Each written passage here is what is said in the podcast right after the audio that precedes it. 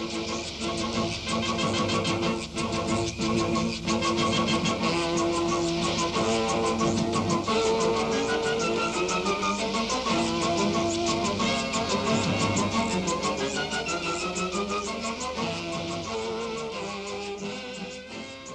از بحثایی که تو کتاب مطرح میشه آقای سعید عیفی مطرح می‌کنه بحث ضعف در دکوپاژ یا ضبط تصاویره می‌خواستم ببینم که اینو شما چجوری می‌بینید این ضعف از آقای گله بوده یا اصلا ضعف نبوده یا اینکه به خاطر تکنیک اون فضاها و شرایط.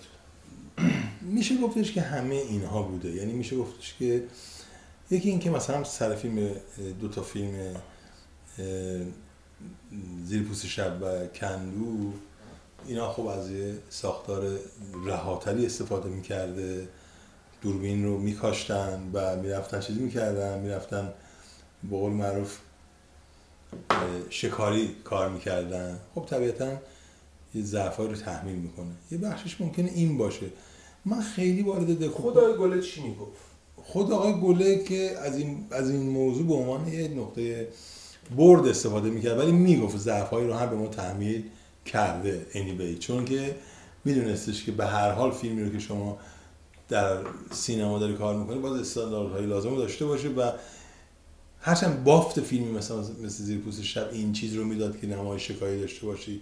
یا شاید یه جاهای بافت فیلم کندو اینو نیاز رو میطلبید ولی برای زمان خوشم خیلی جالب و نو بوده ها چون همه این کارو نمی‌کردن. شکل کار کردن فیلم های ایرانی مثل فیلم های استدیویی و مثل بی مووی سازی تو امریکا بوده. یه خونه می‌گرفتن یا یه سفر جاده رو می‌گرفتن و می‌رفتن و مشخص بود همه مشخص بود. بنابراین اصلا اون چیزا مثلا این روشی رو که آقای گل انجام می‌داده برن اونجا وایسن شکار بکنن خیلی خاص بود. فیلم برداریم که آقای گل باش کار کردش اینا هم خیلی خوش خاص بودن. ببین حمید مشتهدی تو فیلم دشنه یه تعریف های خیلی عجیب غریبی از خود آقای گله می‌کرد چون مشتهدی توی چیزم تو کندو هم بوده. بعد چیز آقای می‌خوام بگم تعریفات چی بوده؟ تو تش دیتیل به من بگید. آره تو دشنه معذرت تو دشنه نعمت حقیقی بود. توی کافر و توی کندو حمید مشتهدی بود و توی توی مهرگی ها هم آقای ارز کنم که فریدون ریپور بود. ببین یه نظریه رو من مطرح می‌کنم. غالبا فیلم بردارا فیلم بردارای نامی مثل مازیار پرتو. مثل هوشنگ بهارلو مثل شاید نعمت حقیقی. یه همچین تیپ پای مثل مثلا تورج منصوری مثل علیرضا زرین دست اینا که کارهای بزرگ کردن توی کلاری. مثل کلاری. بعضیاشون اومدن فیلم ساختن مثل خود کلاری مثل منصوری. یه مثل پرتو مثل نعمت حقیقی. نعمت حقیقی فیلم نیمه کاره ساخت. ببین اینا ادعاشون این بوده حالا یا گفته یا نگفته. این بوده که این فیلم رو ما کار کردیم. مثلا مازیار پرتو من خودم شنیدم که در خانه سینما در مراسم تجلیل گفتش که قیصر رو من ساختم. قیصر من دوربین آریفلکس رو گذاشتم رو دوشم میدویدم. اون یکی برگشت گفتش که تو همین تجلیل رو اینا بود. گفت مثلا من دوربین بیتول رو گذاشتم تو دوشم داشتم میدویدم. اون من ساختم. نمی‌دونم اینجا من گرین رو من تنظیمش کردم نمی‌دونم اون رو من کردم. این ادعاهای اینجوری وجود داره. ولی بعدم که خودشون فیلم ساختن به اون ارزش هایی که در واقع به وجود باید می اومده اون ارزش ها به وجود نیامده دلیل داره. چون فیلم سازی درسته که فن و تکنیک و فیلم برداری و دکوپاژ و اصلا فیلم های قدیمی که دکوپاژ رو چیزا انجام می‌دادن. فیلم فیلم بردارا انجام می‌دادن. می‌دونی که دکوپاژ مثلا حسن شیرازی می نوشت اصلا دکوپاژ حسن شیرازی. خب تو فیلم قدیمی اینجوری بود. بنابراین اون ادعا می‌کردن که اصلا چیزی به نام کارگردان معنی نداره. ما اینا رو می‌سازیم. اما وقتی خودشون در واقع آسین همت رو زدن فیلماشون اونی که باید در میومد در نیومد. مثلا آقای ریپور خدا بیامرز خب آمد اعتراض داشت به همین حرفای آقای گله در همین کتاب. با هم صحبت کردیم تاش با هم دوست شدیم ولی خب عجل مهلتش نداد به رحمت خدا رفت. آقای فریدون ریپور فیلم برداری یعنی فیلم. گفت که می‌گفت ادعاهایی که آقای گله در یه جایی کرده این ادعاها قرینه به واقعیت نیست. اصلش مثلا اینه. یه چیزای دیگه این میگفتش. اما من به نظرم می‌رسه که اون فیلم بردارا فیلم برداره خوبی بودن. کارهای تکنیکال تکنیکال خیلی خوبی انجام دادن. اما اصرارا و الزامن اونا نبودن که فیلم رو کامل کردن. اون معلومه که این فیلم ها از یه فکر مرکزی از یک طعم یک آدم خاص از لحن خاصی داره میاد. معلوم سیر و تطوری که در مثلا کافر بعد دشنه بعد جهشی که توی زیر پوست شب و بعد در مهرگیا در مهرگیا شما با یه چرخش رو برو هستی و بعد دوباره یه چرخش دیگه برای کندو خب شما اینو داریم می‌بینیم و این فکر مرکزی رو تو اینا داریم می‌بینیم به قول معروف به قول تئوری مؤلف برگردیم سر حرفای اول. اون عناصر تکرار شونده اون موتیف ها رو داری در واقع می‌بینیم که ولی کن با فیلم برداری مختلف اتفاق افتاده. بنابراین اینجا ما مفهوم کارگردان رو داریم در واقع استیفاد می‌کنیم. معمولا در فیلم های ایرانی یا در سینما فارسی کارگردان ها عددی نبودن. در واقع کارچرخانه کار بودن. حسن برو اونجا حسین بیا اینجا. مدیر بودن. آره. اصلا کلا اینجوریه دیگه. برای همینه که وزن لازم رو نداشتن و فیلم بردارا اصرار داشتن که نام خوش رو بذارن. ولی کسانی مثل گله مثل کیمیایی اینا به نظر من کارگردان به علاوه تفکر بودن. برای همین ما به اینا میگیم فیلم ساز. یعنی کسی که سازنده فیلمی هست و فیلم از مفهوم هنریش ما میگیم. ما به مفاهیم سایر مفاهیمش مثل سینمای بدنه سینمای نام چی چی چی جریان اصلی فلان کاری نداره اصلا من من شخصا به رغم اینکه مطالبی خارج از این حرفی که میگم نوشتم ولی من سینما رو مفهوم هنر نگاه می‌کنم. این خارج از این به من ربطی نداره به عنوان منتقد سینما. اون کار ژورنالیستات که میشینن میگن فروشش اینقدر بود اونش اینقدر بود اینا به من چه؟ فروش اون میره تو جیب اون. مثلا بعضی از این بازیگرا یا بعضی از این کارگردان ها میان اصرار می‌کنن که بله فیلم ما اینقدر فروش رفت اینقدر فلانی. معمولا کمیت در کمیت که یکی از گرفتاری های بزرگ روزگار ماست. یعنی هر کی رو می‌بینی می‌خواد بگی من بهترم میگه اینقدر تماشاگر داشتم اینقدر فلان داشتم اینقدر تظاهر کننده داشتم اینقدر اومدم تو خیابون اینجوری اینجوری. یعنی کمیت رو بر کیفیت غلبه میبخشه برای شخص من به عنوان کسی که تحلیل می‌کنه موضوعات رو موضوعات هنری تحلیل می‌کنه مثلا کمیت معنای معنایی رو که میگن رو نداره. بنابراین اگه فیلم مثل مثلا دارم میگم مطرب 40 میلیارد فروخته خب فروخته به من چه؟ مفت چنگ تهیه کنندش من به فروش اون کار ندارم. من به غنای هنری اون فیلم اگه هنری داشته باشه کار دارم. بنابراین ما زاویه فیلمساز به عنوان کسی که تفکر رو اضافه می‌کنه به نظام فیلمسازی به این موضوع نگاه کردیم. دکوپاژ آقای گله در فیلم چیز به نظر من بینقصه ولی اشکالات فنی داره در فیلم زیر پوست شب. اشکالات فنی و نوری داره. پایان بندیش هم می‌داد. ضعیف زمانی که در واقع اونا تو ماشین پلیس میاد رو دستگیر می‌کنه و بعد به زندان منتقل می‌کنه. هرچند در زندان زندانی که نیست خودشون ساختن. یه تمهیدات رو گذاشتن ولی به نظر من یه مقدار ضعیفه ولی خوب جواب داده. چون اصلا میطلبیده این خشونت جامعه رو میطلبیده که ما به تماشا بشینیم. در فیلم کندو هم همینجوری. در فیلم کندو ما یه چیز داریم؟ ما یه سینما وریته طرف هستیم از یه طرف. چون باز میطلبه. چون اون تجربه گرایی و اون چیز رو میطلبه. یه جوری آره یک جور آره یک جور این چیز رو میطلبه و به اندازه تو بافت فیلم رفته. بیشترش خرابش می‌کرد. بقیه فیلم چون دیگه داستان داره برای مدت تعریف می‌کنه بقیه فیلم خیلی دیگه قول معروف جنبه های دکوپاژ و چیزش خیلی حساب شده هستش. اینا بالاخره با همین نسبت پیدا کردن.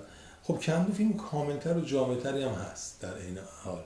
تو فیلم مرگیام همینجوریه. شما وقتی هیچ سابقه ای از سینمای معنوی یا سینمای اسپریچوال یا سینمایی که به سمت در واقع یه جور قرار هستش که زاینده یک فکر دیگه ای باشه یا یه بخش از ماجرا رو به شکل دیگه ای تعریف بکنه میری تصاویر و تصاویر بدایه خودشو داره. مثلا شما وقتی به فیلم خش آینه مراجعه می‌کنی چه چیزیش رو تحت تاثیر قرار میده؟ به نظر من بدعتی که در نوع دکوپاژ و نوع رو کرد در فیلم به وجود آمده داره مورد تاثیر قرار میده که به طور کامل از بافت فیلم های فارسی زمان خودش جدا میسته یعنی این تشخص خشت و آینه بخش اعظمش به خاطر شماتیک و شمایل فیلم که به خاطر دکوپاژ و به خاطر بافت فیلم که به وجود آمده هست.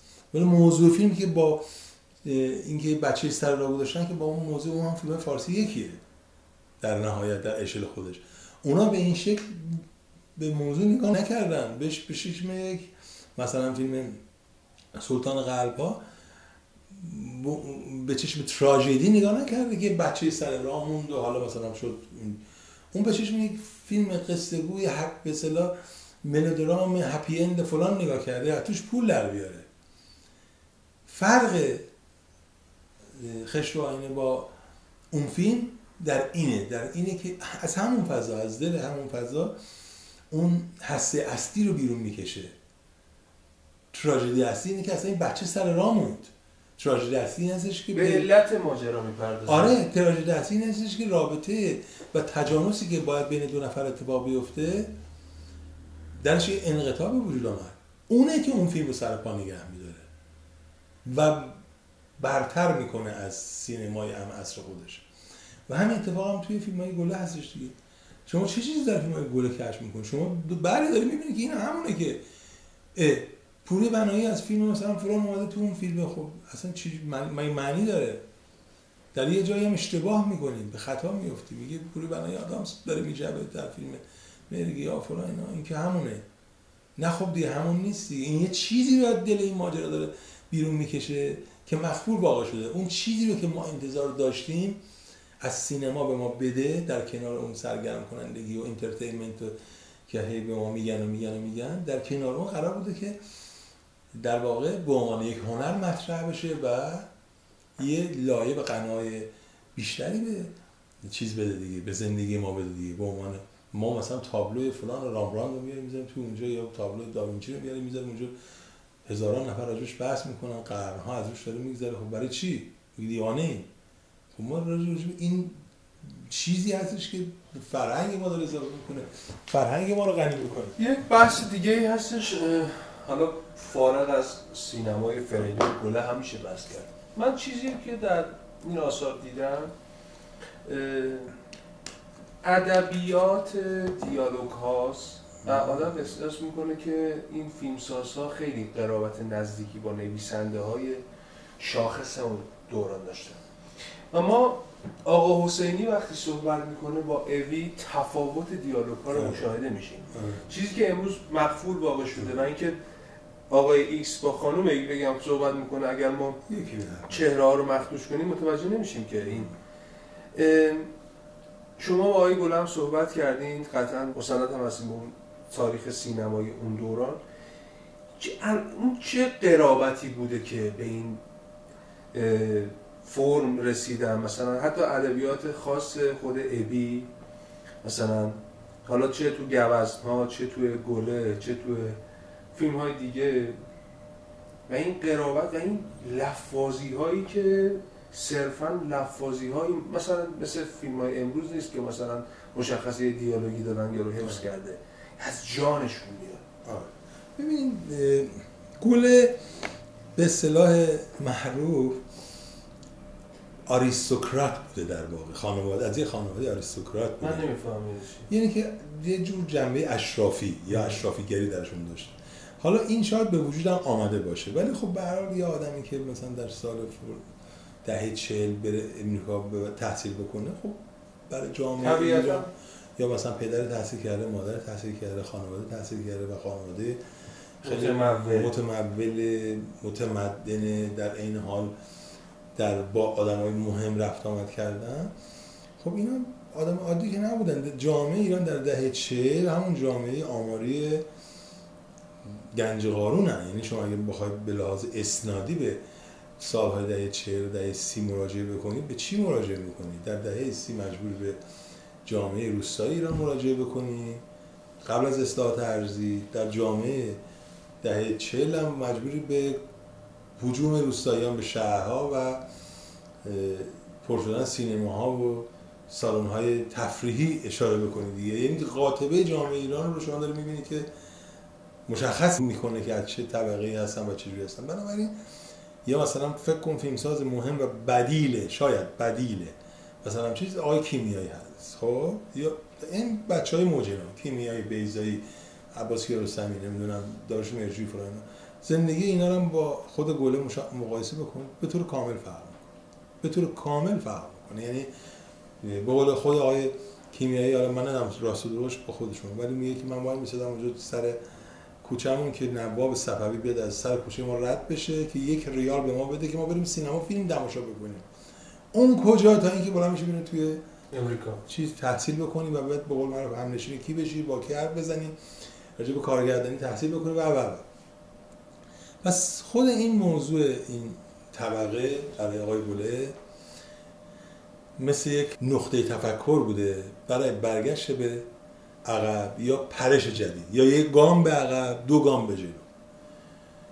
برخلاف این چیز خب اصلا خود آقای گله من تا اونجایی که می‌دونم خیلی با خانواده خودشون ارتباط ارتباط مثلا خیلی تنگاتنگی نداشتن.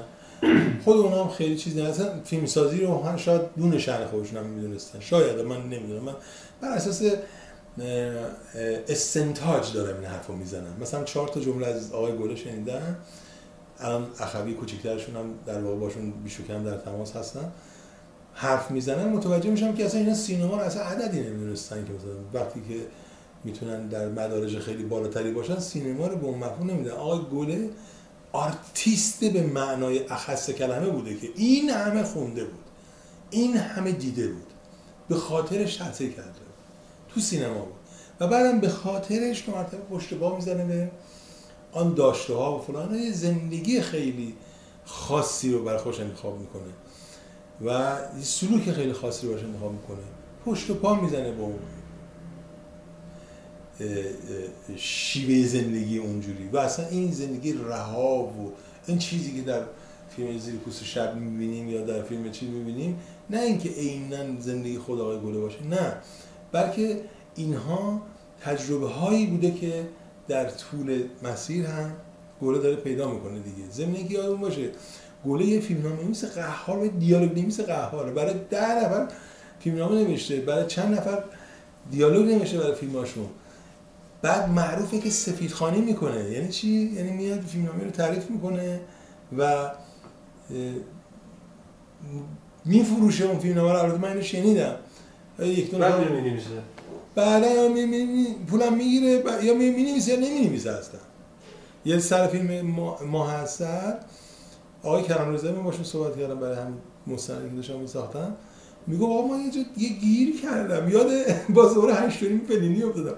گفت یه جا گیری کردم. بعدم گفتم آقا تو رو خدا ما بگو دیالوگ من توی صحنه چیه؟ بعد آقای گله برگشت گفت که تو دیالوگ نمی‌خوای بابا خودت استادی برو یه چیزی بگو.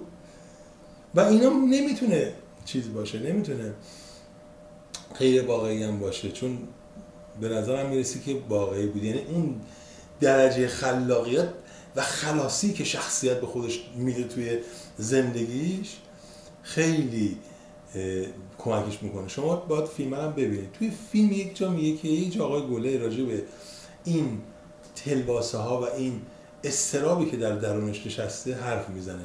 میگه من خیلی میترسیدم. و اصلا یه حال عجیبی بر من حاکم شده بود. بنابراین از تنهایی میترسیدم از سیاهی و تاریکی میترسیدم. بنابراین هر شب می‌رفتم یا می‌رفتم به سمت شمال و در سیابیشه میشستم. شب تا صبح یه فیلمنامه یه چیزی می صبح هم بالا می‌شدم دو تخم می‌زدم و راه میدم تهران. یا می‌رفتم تو فرودگاه مهرآباد میشستم تو سالن انتظار. من خوندم تو کتاب. آره. یا حالا توی فیلم هم میگه اینا رو. یا می‌رفتم حضرت معصومه زیارت زیارت می‌کردم برام اون میگه می‌رفتم میومدم آره. اونجا میگه حضرت معصومه خب میگه میگه من چون از سیاهی میترسیدم این کارا رو می‌کردم. خب؟ خب اینا نشون دهنده این هستش که این خودش رو رها نکرده. می‌تونم سوال بپرسم؟ بله. این ترس چرا انقدر تو وجود کارگردان های اون زمان بوده؟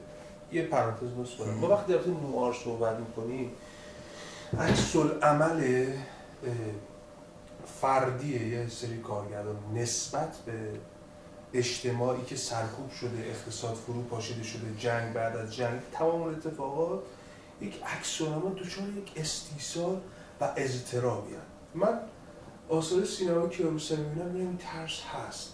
حتی تو آره هنر درصد هست. حتی تو کیمیایی هست. هست. مهرجویی هست. گاو اصلا به خاطر ترس به خاطر ترس ارتزاق تبدیل به اون شخصیت میشه عزت الله انتظامی. این کجا میاد بله. اون در؟ می‌خوام بگم خواستگاه این ترس کجاست؟ لازم بحث بحث جدی شد این. آره. همون نکتهش همین نکته من ها عین جمله خودش رو بگم. میگه انسان رو با جهات مسئولیتش تعریف می‌کنن. به ویژه که می‌خواد مولدم باشه. خدایگونه بر زمین هم باشه. ببین کسی که فیلم می‌سازه جهان مصنوع رو میآفرینه جهان نادیده این رو جلوی ما عینی می‌کنه بلا تشبیه در واقع اون جنبه خلاقه به تماشا می‌ذاره دیگه. خدایگونگی رو به تماشا می‌ذاره. جهان جدید میآفرینه برای چی؟ برای اینکه ما توجه بده به چیزی که هست و از چشم ما مستوره. این احساس مسئولیت به خاطر اون جنبه های خلاق است. شما توی فلینی و توی فیلم هشتونی به عینه نمی‌بینی یعنی آدمی میترسه. هم میگن که بابا فیلم آماده است بیا دیگه بیا چیز کن. هی در میره. چون با خودش درگیره. چون اونجا گرفتار اون زنه است گرفتار اون یکیه گرفتار با تمام جهاتش تو به جهان درگیره.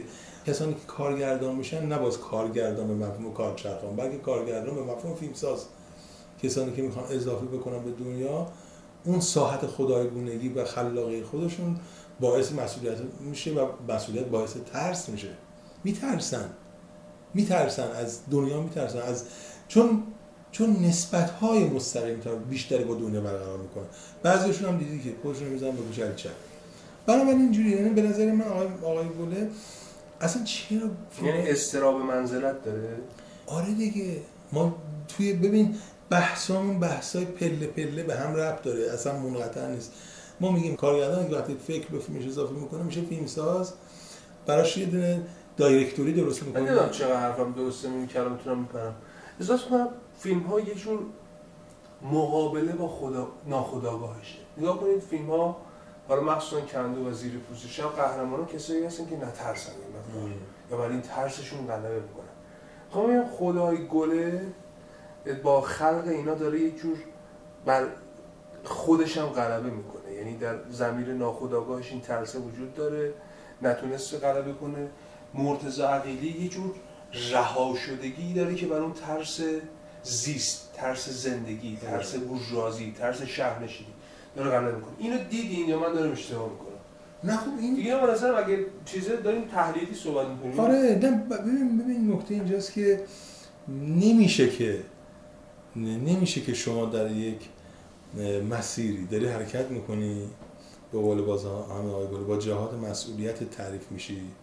چه داری چه نداری خب؟ و تو به لحاظ در واقع معنای کامل یا به عنوان در واقع تجربه کامل یا به عنوان فهم کامل موضوع اطراف تو درک نکرده باشی و مثلا یه چیزی خلق کنی. همینجوری یه بشه. نمیشه بشه. ما که خدا نیستیم که ما میگیم خدایگونه. شباهتی به اون داریم. بلا تشبیه شبیه او داریم عمل می‌کنیم. خب؟ بنابراین این ترس ها این نگرانی ها که بر اونها حادث میشه با توجه به حجمشون با توجه به حجم درکشون و دریافتشون در اینها تجلی پیدا می‌کنه. یه کسی مثل گله استرابش بیشتر میشه چون نسبت به محیطش به نظر من یه مقدار نگاه مسئولتر و چیزتر امولسیونش حساسه. آره حساسیت بیشتری. بعضی هم اینجوری نیستن. ببین یه سری از فیلم های فارسی من یه بار داشتم تحقیق می‌کردم یه نفر من از صرافت انداخت که فیلم های ایرانی چرا اینقدر شکست می‌خورن ولی بازم ساخته میشه. یه, یه نفر به من برگشت گفت یه آدم حاضقی برگشت من گفتش که آقا چیه شکست؟ کسی شکست نمیخورده. گفتم بابا مثلا در سال 1355 مثلا اینقدر فیلم ساخته شده به مثلا این اصلا فروش نکردن گفت آقا اون اصلا برای فروش ساخته نشده بودن. دو نفر می‌خواستن برن شمال تفریح بکنن. بعد گفتن حالا ما که داریم میریم یه دوربینم بندازیم پشت این. اون دو تا چیزا رو بگیم بیان سوارش بریم اونجا تفریحمون بکنیم. یه فیلم هم می‌سازیم میایم بنابراین اصلا اینا به قصد فیلم نرفتن. اینا به قصد دیگری رفته بودن. ولی توش یه فیلم هم در اومده بودن اکران هم کردن. و خیلی از فیلم ها اینجوری بوده. می‌خوام در تایید حرفتون یکی از منتقدان این فرمود اسمشون نمی‌دونم گفت یکی از کارگردانا داشته تعریف می‌کرد. میگه ما داشتیم رفتیم شما بعد طرف دیدیم که این داره چیکار می‌کنه؟ گفت دارم فیلم می‌سازم. میگه یکی دو روزه برگشتیم این فیلم اکران شده. آره. حالا اینکه مزاح بود ولی من این چیزی که بهتون گفتم اون جدی میگو و واقعا جدی هم بود.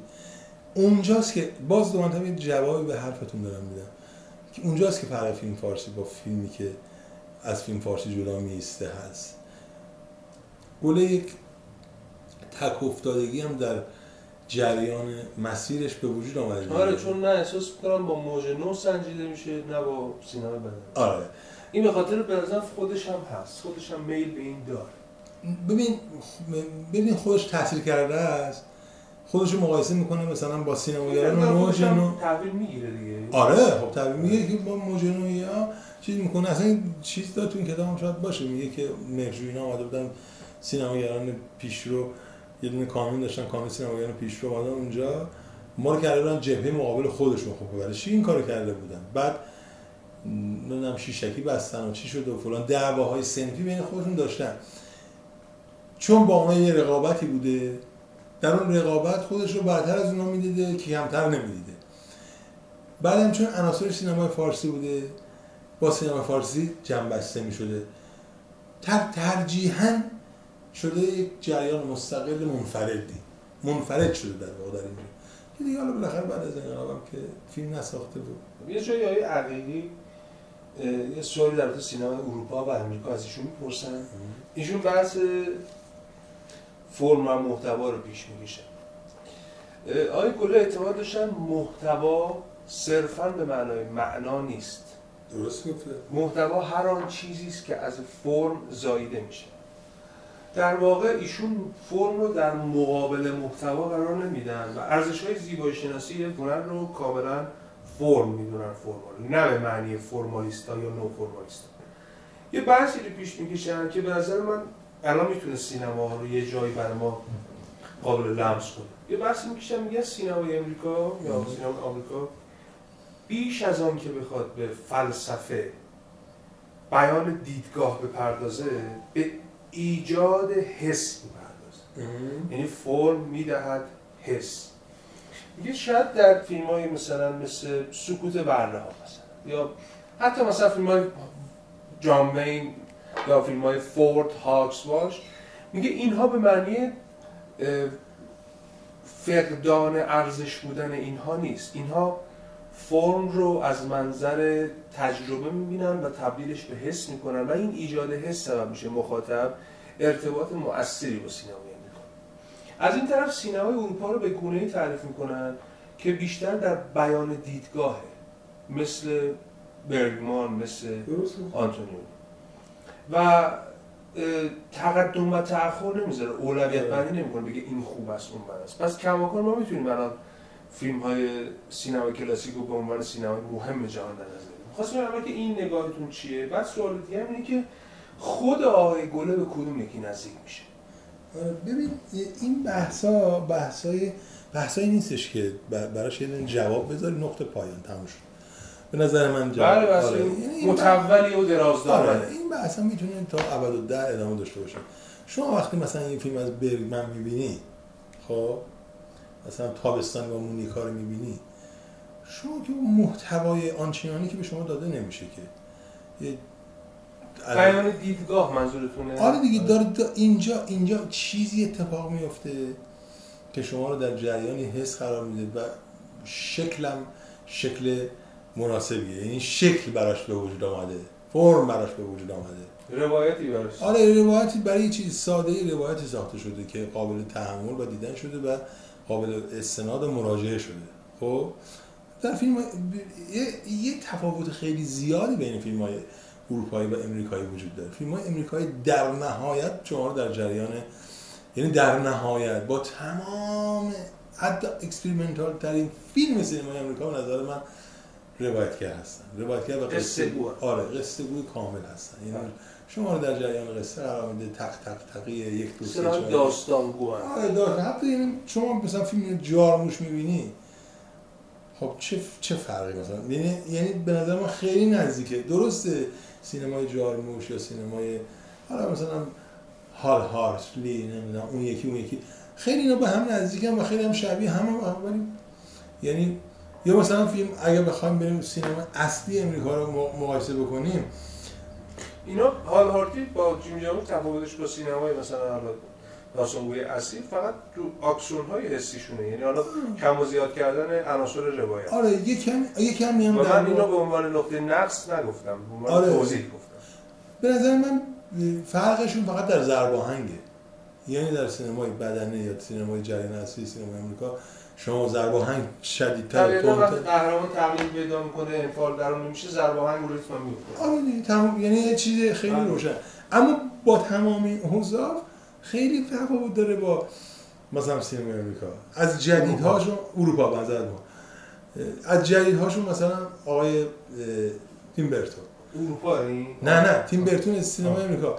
مثلا فیلم هنری سینمای آمریکا در زمانه عصر 2000 و نمی‌دونم فلان. ادوار دستقیچی نمی‌دونم فلان. فیلم های تیم برتون خب.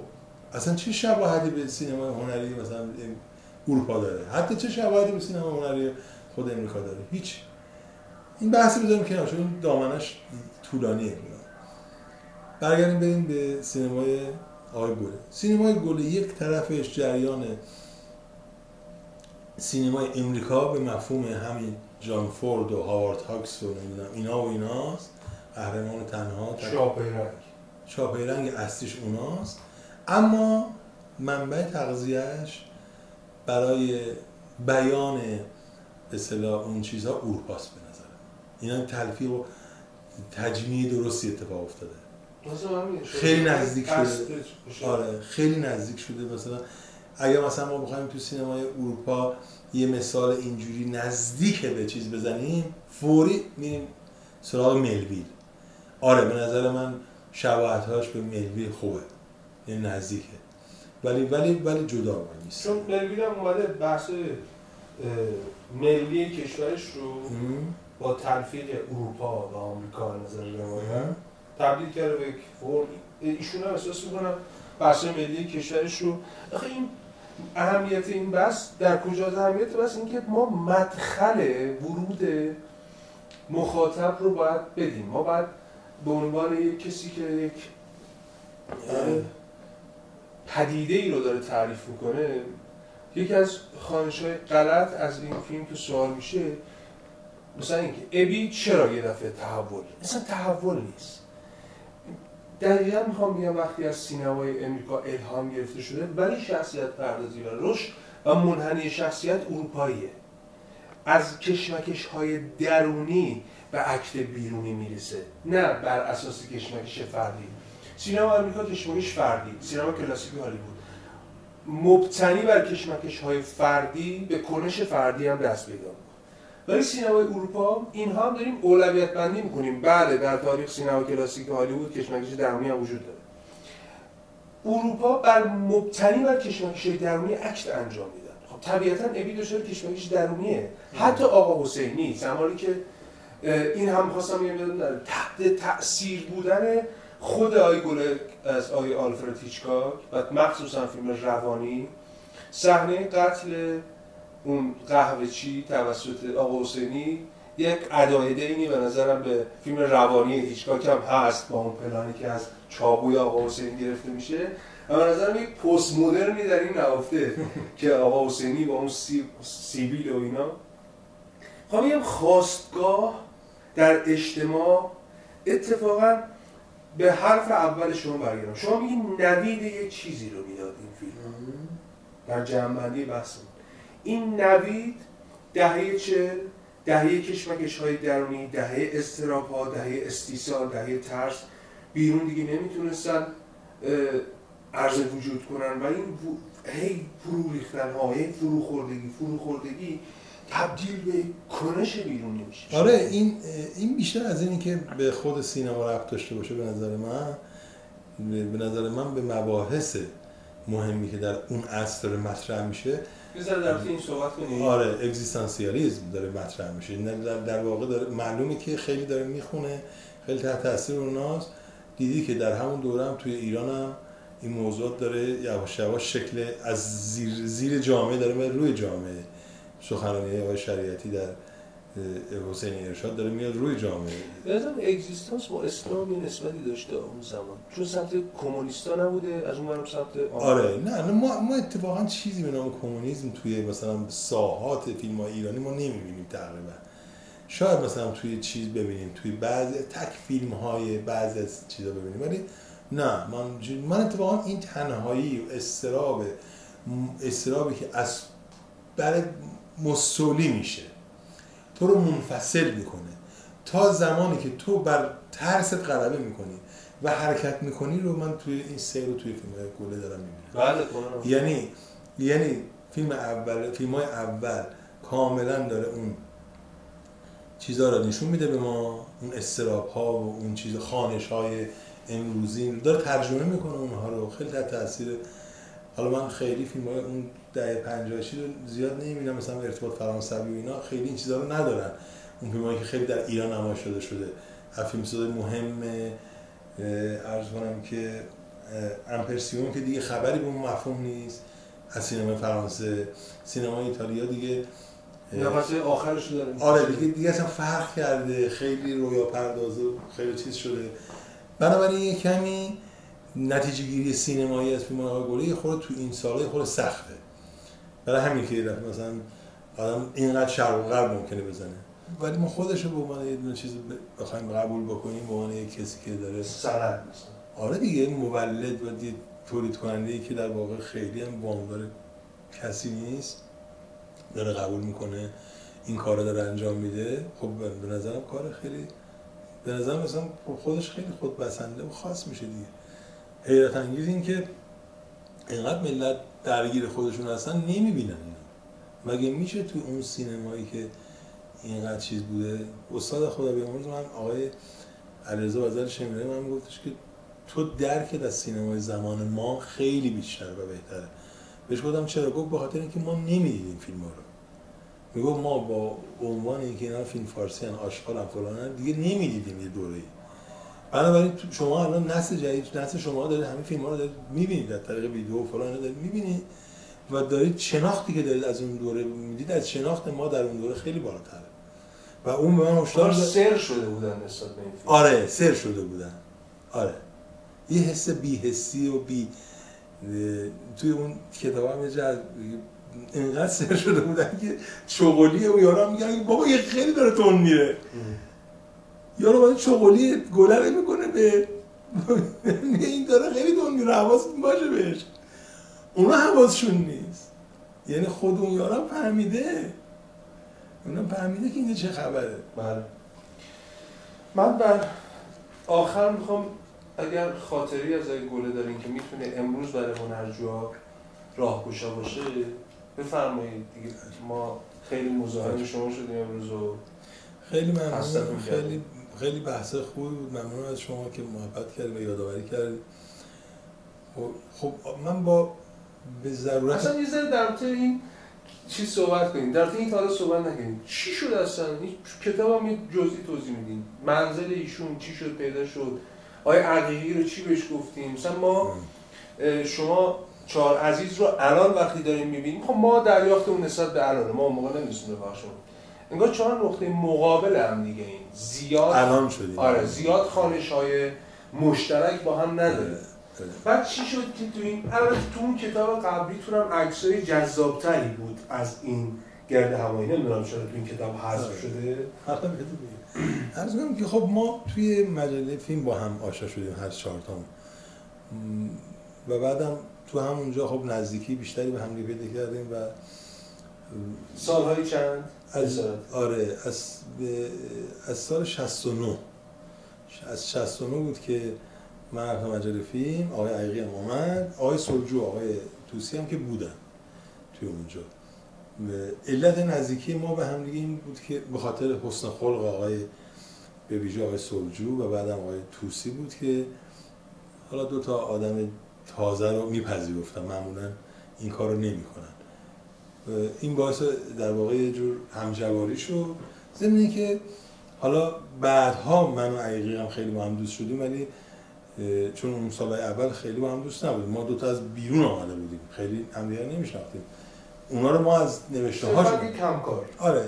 بعدا در واقع چیز بسیار چیز اون چیزی که خیلی همیشه من میگم این بود که من یه بار ما تو شنبه های مجله فیلم که میمونن دور هم جمع شدیم مجله فیلم یه بود که شنبه ها همه نویسنده ها میمونن دور هم جمع شدن سه چهار ساعت با هم گفتگو می‌کرد همه نویسنده ها مثلا آقای بابک احمدی می اومد امید روشنزمی می اومد ایرج کریمی می اومد همه اون نویسنده اون دوره همشون می اومدن طوری که اصلا جا نبود توی تحریریه.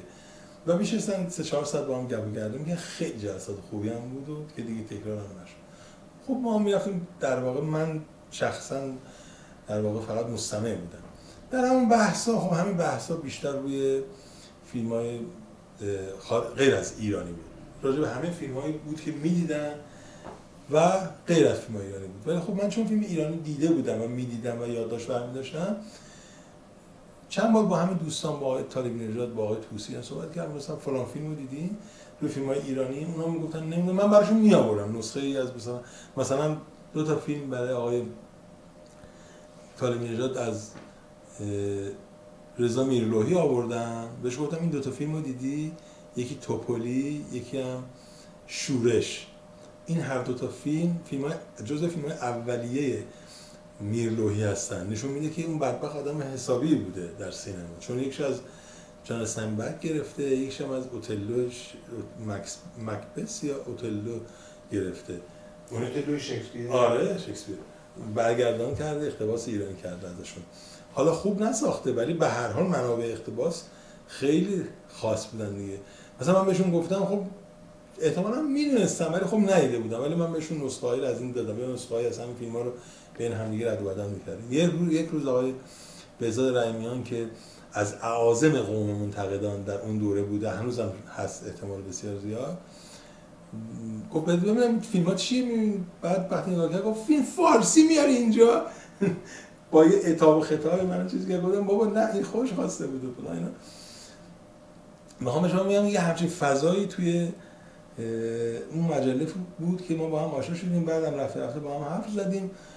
حدود سال 72 سه بود که ما با هم در واقع تیم تشکیل دادیم. بدون که خودمون بخوایم چون دست جمعی رفتیم مجله فیلم رو ترک کردیم رفتیم دنیای تصویر. و بعد در اونجا آقای علیرضا ازل شمیرانی هم بهمون اضافه شد. با هم این نشستایی داشتیم. توی بعضی از این صفحه خونه ها رفتیم با هم دیدارهایی داشتیم صحبت می کردیم این تصمیم گرفتیم اون موقع آقای شمیرانی هم گفتش که این جلسات رو ولش کن برو فیلم ها بنویس. حیفه. تو فیلم ها باید بنویسی. ولی خب دیگه از اونجایی که من آدم عجولی بودم اون موقع فکر کنم هنوز هستم دوستش هم چیزای زود بازده به نتیجه برسه. دوستش هم زود حالا حمله بر چیز نباشه ولی حمله بر خریت نباشه. زود دیده بشم. توی این نشست ها تصمیم گرفتیم که ما یه تعداد کتاب در بیاریم. مثلا چند تا فیلم ساز شروع بکنیم از فیلم اصلی و اینایی که دیده نشدن کتاب در بیاریم. خب اول کتاب هم ابراهیم گلستان. بود گفتم از ابراهیم گلستان شروع می‌کنیم بعد میریم فرخ غفاری بعد مثلا میریم داوود ملاپور بعد میریم مسعود کیمیایی بعد همینجا چند نفر که همش ده نفر از این چیزا رو برای خودمون چیز کردیم. و بعدم سال فکر کنم 73 و 4 بود که اینو کلیدم زدیم.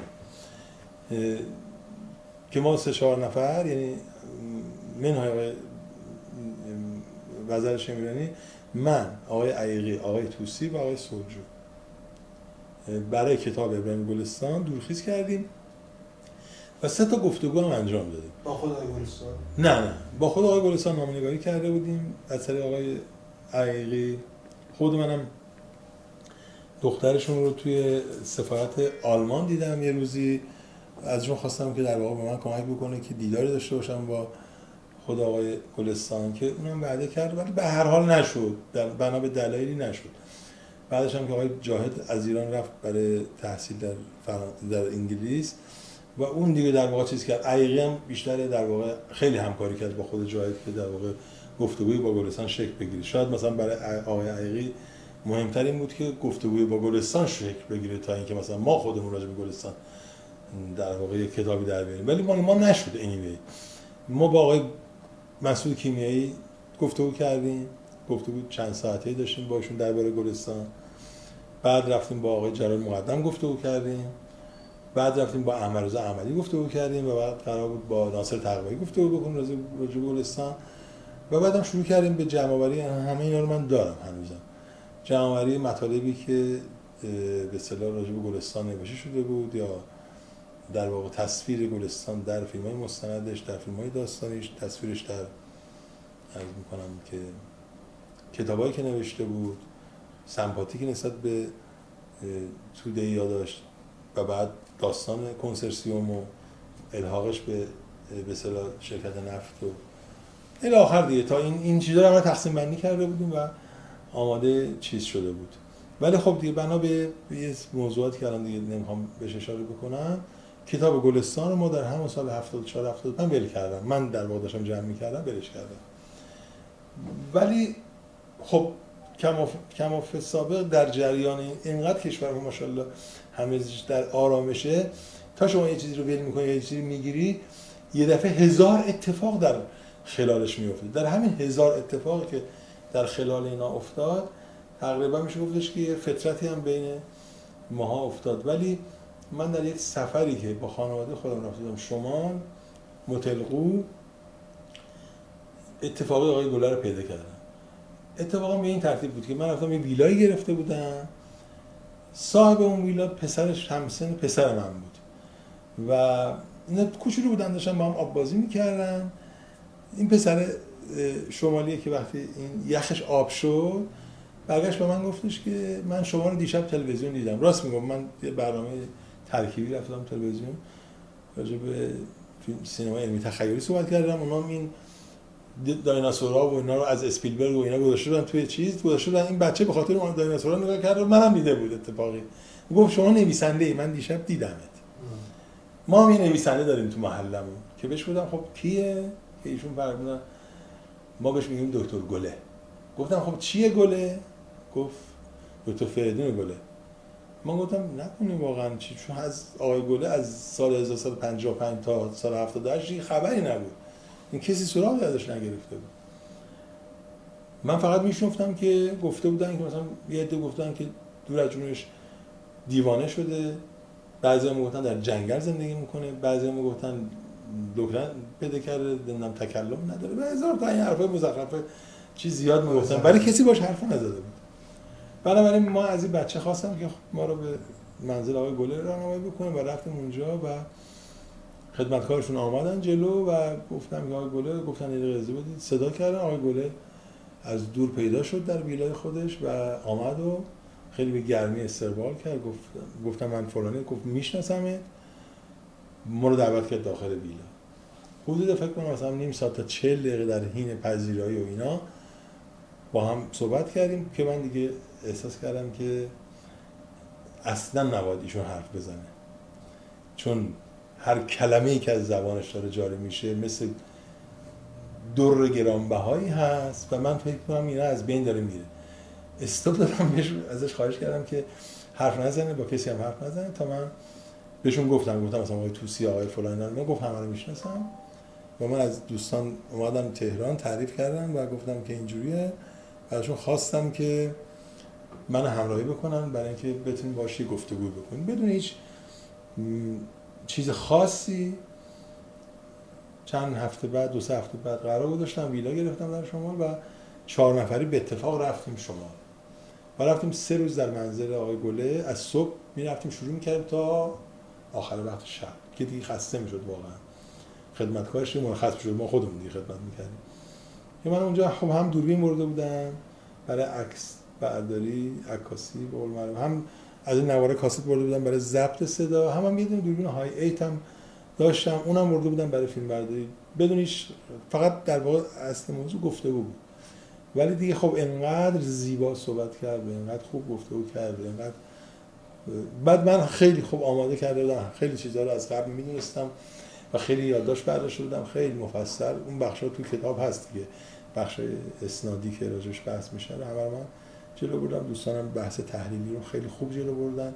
خیلی هماهنگی خیلی خوب بین همه از چهارتامون هم بود و بعدم گفتگوها تموم شد. گفتگوها که تموم شد برگشتم تهران. من توی دنیا تصویر نوشتم که آقای گلر رو دیدم و هست و بعدم که سال 80 هم کتابش در اومد که دیگه از زمانی که این اتفاق افتاد دیگه آقای گله آمدن تهران. آمدن تهران در شهرک غربی دفتر گرفتن. خودشون هم در منزل دوله های فرمانی با مادرشون زندگی می‌کردن. گاهی که تهران میمدن و بعدم هر دفعه که تهران میمدن ما نه تنها زندگی می‌کردن. هر دفعه هم که تهران میمدن ما دور هم جمع می‌شدیم. یعنی دور هم جمع می‌شدیم که حالا یه بعد نهار شامی کنار هم بودیم. من بیشتر البته می‌دیدم. ایشون دعوت کرده بودن از من که باهاش همکاری بکنم. تو دفترشون حالا تک و توک می‌رفتم میومدم و بعدم که تلاشی هم کردیم که ایشون برگردن به فیلمسازی دیگه. ولی خب نشد. اولین تلاش رو اون موقع در واقع از نهاد مین ریاست جمهوری تماس گرفتن که ما یه فیلمنامه خیلی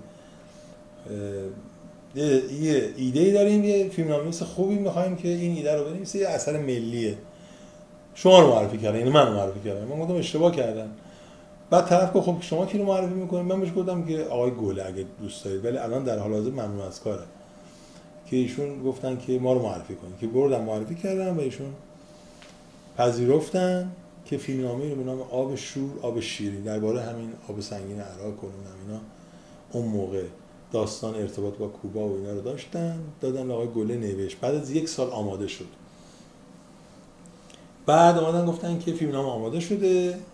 از همون نهاد مین و گفتن که کی بگیم بسازه که من بهشون دو سه نفر رو گفتم. اون موقع یادم آقای خود سیف الله داد رو گفتم و آقای گله رو گفتم یک دو نفر دیگه. که گفتم به نظر شما چی بودم به نظر من خود آقای گله بسازه. اون می‌تونه اون جنبه ملی رو می‌تونه توی فیلم در بیاره. ولی ایشون ممنوع از فعالیت هستن. گفتم ما اون می‌گیریم. که رفتن اقدام کردن. یه دست هم کردن ندادن. در زمان ریاست جمهوری کی؟ آقای خاتمی بود. سال 80 81 بود. بعد نشد. نشد. آقای معلم از طریق آقای در واقع از طریق من آقای معلم ارتباط گرفتن با آقای گله خودشون می‌خواستن فیلم بسازن. به گله گفتن یه فیلم بنویس که شخصیت اصلیش هم ادی تهرانی باشه. که آقای گله هم رفت یک فیلم نامه نوشت و یک شب ما رو دعوت کرد منزلشون در همین دوله های الهیه. بعد ایشون فیلم رو خوندن. دکوپاش شده کامل. من چون اون شب کسی هم نبود من پذیرایی می‌کردم. هی می‌رفتم میدم که این درسته یا نه؟ میدم نه نوشته همه که بعد خیلی جلسه خوب یاد شب خوب یاد ماندنی بود. ولی خب قرار شد بازنویسی بکنم بر اساس نظرات آقای معلم که دیگه به جلسه دوم دیگه نرسید. یعنی همون جلسه آخر آخر شد. بعد میشنفت همه این بر میرن اون بر میرن. هی باشو گفتگو می‌کنن و برای چی جلسه دوم نرسید؟ نشد نمی‌دونم چرا نشد دیگه. پیش نیامد نشد. و همینجوری این موضوع چی؟ رفت آمده بیش و کم بود تا زمانی که سال آخر یک سال نیم آخر زندگیشون متوجه شدم که برگشتن شمال و دیگه در همون شمال زندگی می‌کنن. خیلی اطلاع آنچنانی ازشون نداشتن همینجوری تلفنی باید صحبت می‌کردیم. با هم که تا یه روز هم, هم گفتن که دیگه به رحمت خدا رفته و آوردن تهران رو داستان خانه سینما و نمی‌دونم بهش زهرا و اینا ردیف شد و دیگه رفتیم برای خاک سپاری و دیگه برگشتیم. آقای گله در واقع از مرداد سال 1378 که من ایشون دیدم تا 29 مهر 1384 در واقع در قید حیات بودن و ما مرافقتی به خاطر لطفی که ایشون من داشت با هم داشتیم. خیلی ممنونم استاد. امیدوارم که خدا سایتون مستدام بداره و روح ایشون هم غنی رحمت الهی باشه. بحث خوبی بود. من لذت بردم. از شما قول می‌گیریم که درباره سینماگر دیگه به بحث بشینیم و امیدوارم که بنده رو دوباره پذیرا باشید. خیلی ممنونم از مخاطبان عزیز تعم و من از طرف خودم خداحافظی می‌کنم. تا دکتر صحبتشون رو با شما داشته باشم. مرسی از شما. همین مرسی. یعنی هر کاری که ما توی فعالیتمون انجام میدیم در طول فعالیتمون انجام میدیم به غنی شدن و مسئول شدن و متعهد شدن ما اضافه می‌کنه و به نگهداری به عنصر نگهداری هم نیاز داره. شما وقتی یک جبران در معرض یک اتفاق خوب قرار می‌گیری مثل دیدار و زیارت آقای گله طبیعتا نسبت بهش مسئول میشی نسبت بهش متعهد میشی نسبت بهش جنبه نگهدارنده رو باید داشته باشی. خب اتفاقی که برای من افتاده درباره این دیدار اتفاق خیلی بی‌نظیری بوده. من تقریبا با تمام فیلمسازان ایرانی منهای آقای بیزایی نشست و برخواست داشتم باشون گفتگوهایی کردم. بنا به ضرورت های مختلف در جای مختلف. کوتاه بلند هرچی ولی واقعا نمونه آقای گله نمونه نداشت. تنها. مثال زدن واقعا مثال زدن در, هر در همه چیزش. در منش رفتار در دانایی در بیان ادبیات فاخر. و واقعا منفرد و مستقل بودن در همه چیز. خیلی خاص و خیلی بی‌نظیر بودن و برای همین این لطف خدا می‌دونم برای خودم. علت اینی که از این سینما دفاع می‌کنم به خاطر نه به خاطر اینکه حالا این لطفی به من شده نه واقعا من قبلش هم همین نظریه رو داشتم نسبت به اصلا ما هممون یعنی اون سه چهار نفر که اونا واقعا نقششون خیلی زیاد بود. آقای توسی آقای سلج آقای عقیقی خیلی زیاد بوده نقششون در این کتاب و در این فرایند. نقش اونها سر جای خوش محفوظ هست به من ربطی نداره اونا دانا به طور اخص کلمه بودن هستن. بنابراین فقط اینجا تعهدی میمون که من نسبت به اون دیدار داشتم و این تعهد رو حفظ کردم و تا زمانی هم که زنده باشم اگر هر چی باشه من اینو حفظش می‌کنم. چیزی هستش که هر مثل گنجی میمونه که تو هر روزی که ازش مثل فرشی میمونه که هر چه ازش میگذره اینقدر آنتیک و زیباست که به قیمتش اضافه میشه. آثار گله به نظر من بهشون اضافه میشه. بازم. بازم بهشون اضافه میشه و بازم بیشتر دیده خواهد شد. هنوز مونده که خیلی ها زیر پوست شب رو کشف بکنن و خیلی ها مهرگی ها رو کشف بکنن. هنوز میشه راجبش بحث کرد هنوز میشه راجبش گفتگو کرد. درباره کمتر فیلم سازی اینقدر میشه حرف زد. تازه فکر کنید که مثلا ما خیلی از ما خیلی فیلم نامه داشتن متاسفانه این فیلم نامه بعد از فوتشون بیرون نش پیدا نکرده و بیرون نیومده. حالا خانواده‌اش دلشون نخواسته بودن یا هر چی. به هر حال چون فیلم نامه هم خونده بودم فیلم نامه های برای رسول ملاقلپور نوشته بودن حتی برای آقای حاتمی کیا پیغامی داشتن که اون موقع یادم بهشون رسوندم گفتن اگه فلسفه نخونه در جا می‌زنه. و بهشون گفتم خوششون نیومد آقای حاتمی کیا یه برای آقای پور احمد یه فیلم نوشته بودم بنفشه کوچه بهار که با تعم و جنس سینما اینا در واقع در چیز بود در یک هم هم راستا بود. یا یه فیلم نامه به نام مرابه بوس که برای خدا بیامرز رسول ملا پور یعنی با اون اپروچ اصلا نوشته نوشته حیف شد به هر هر دو تاشون. خدا رحمت شما خدا رحمت شما مرسی از شما. سلامت باشین سپاسگزارم ممنون.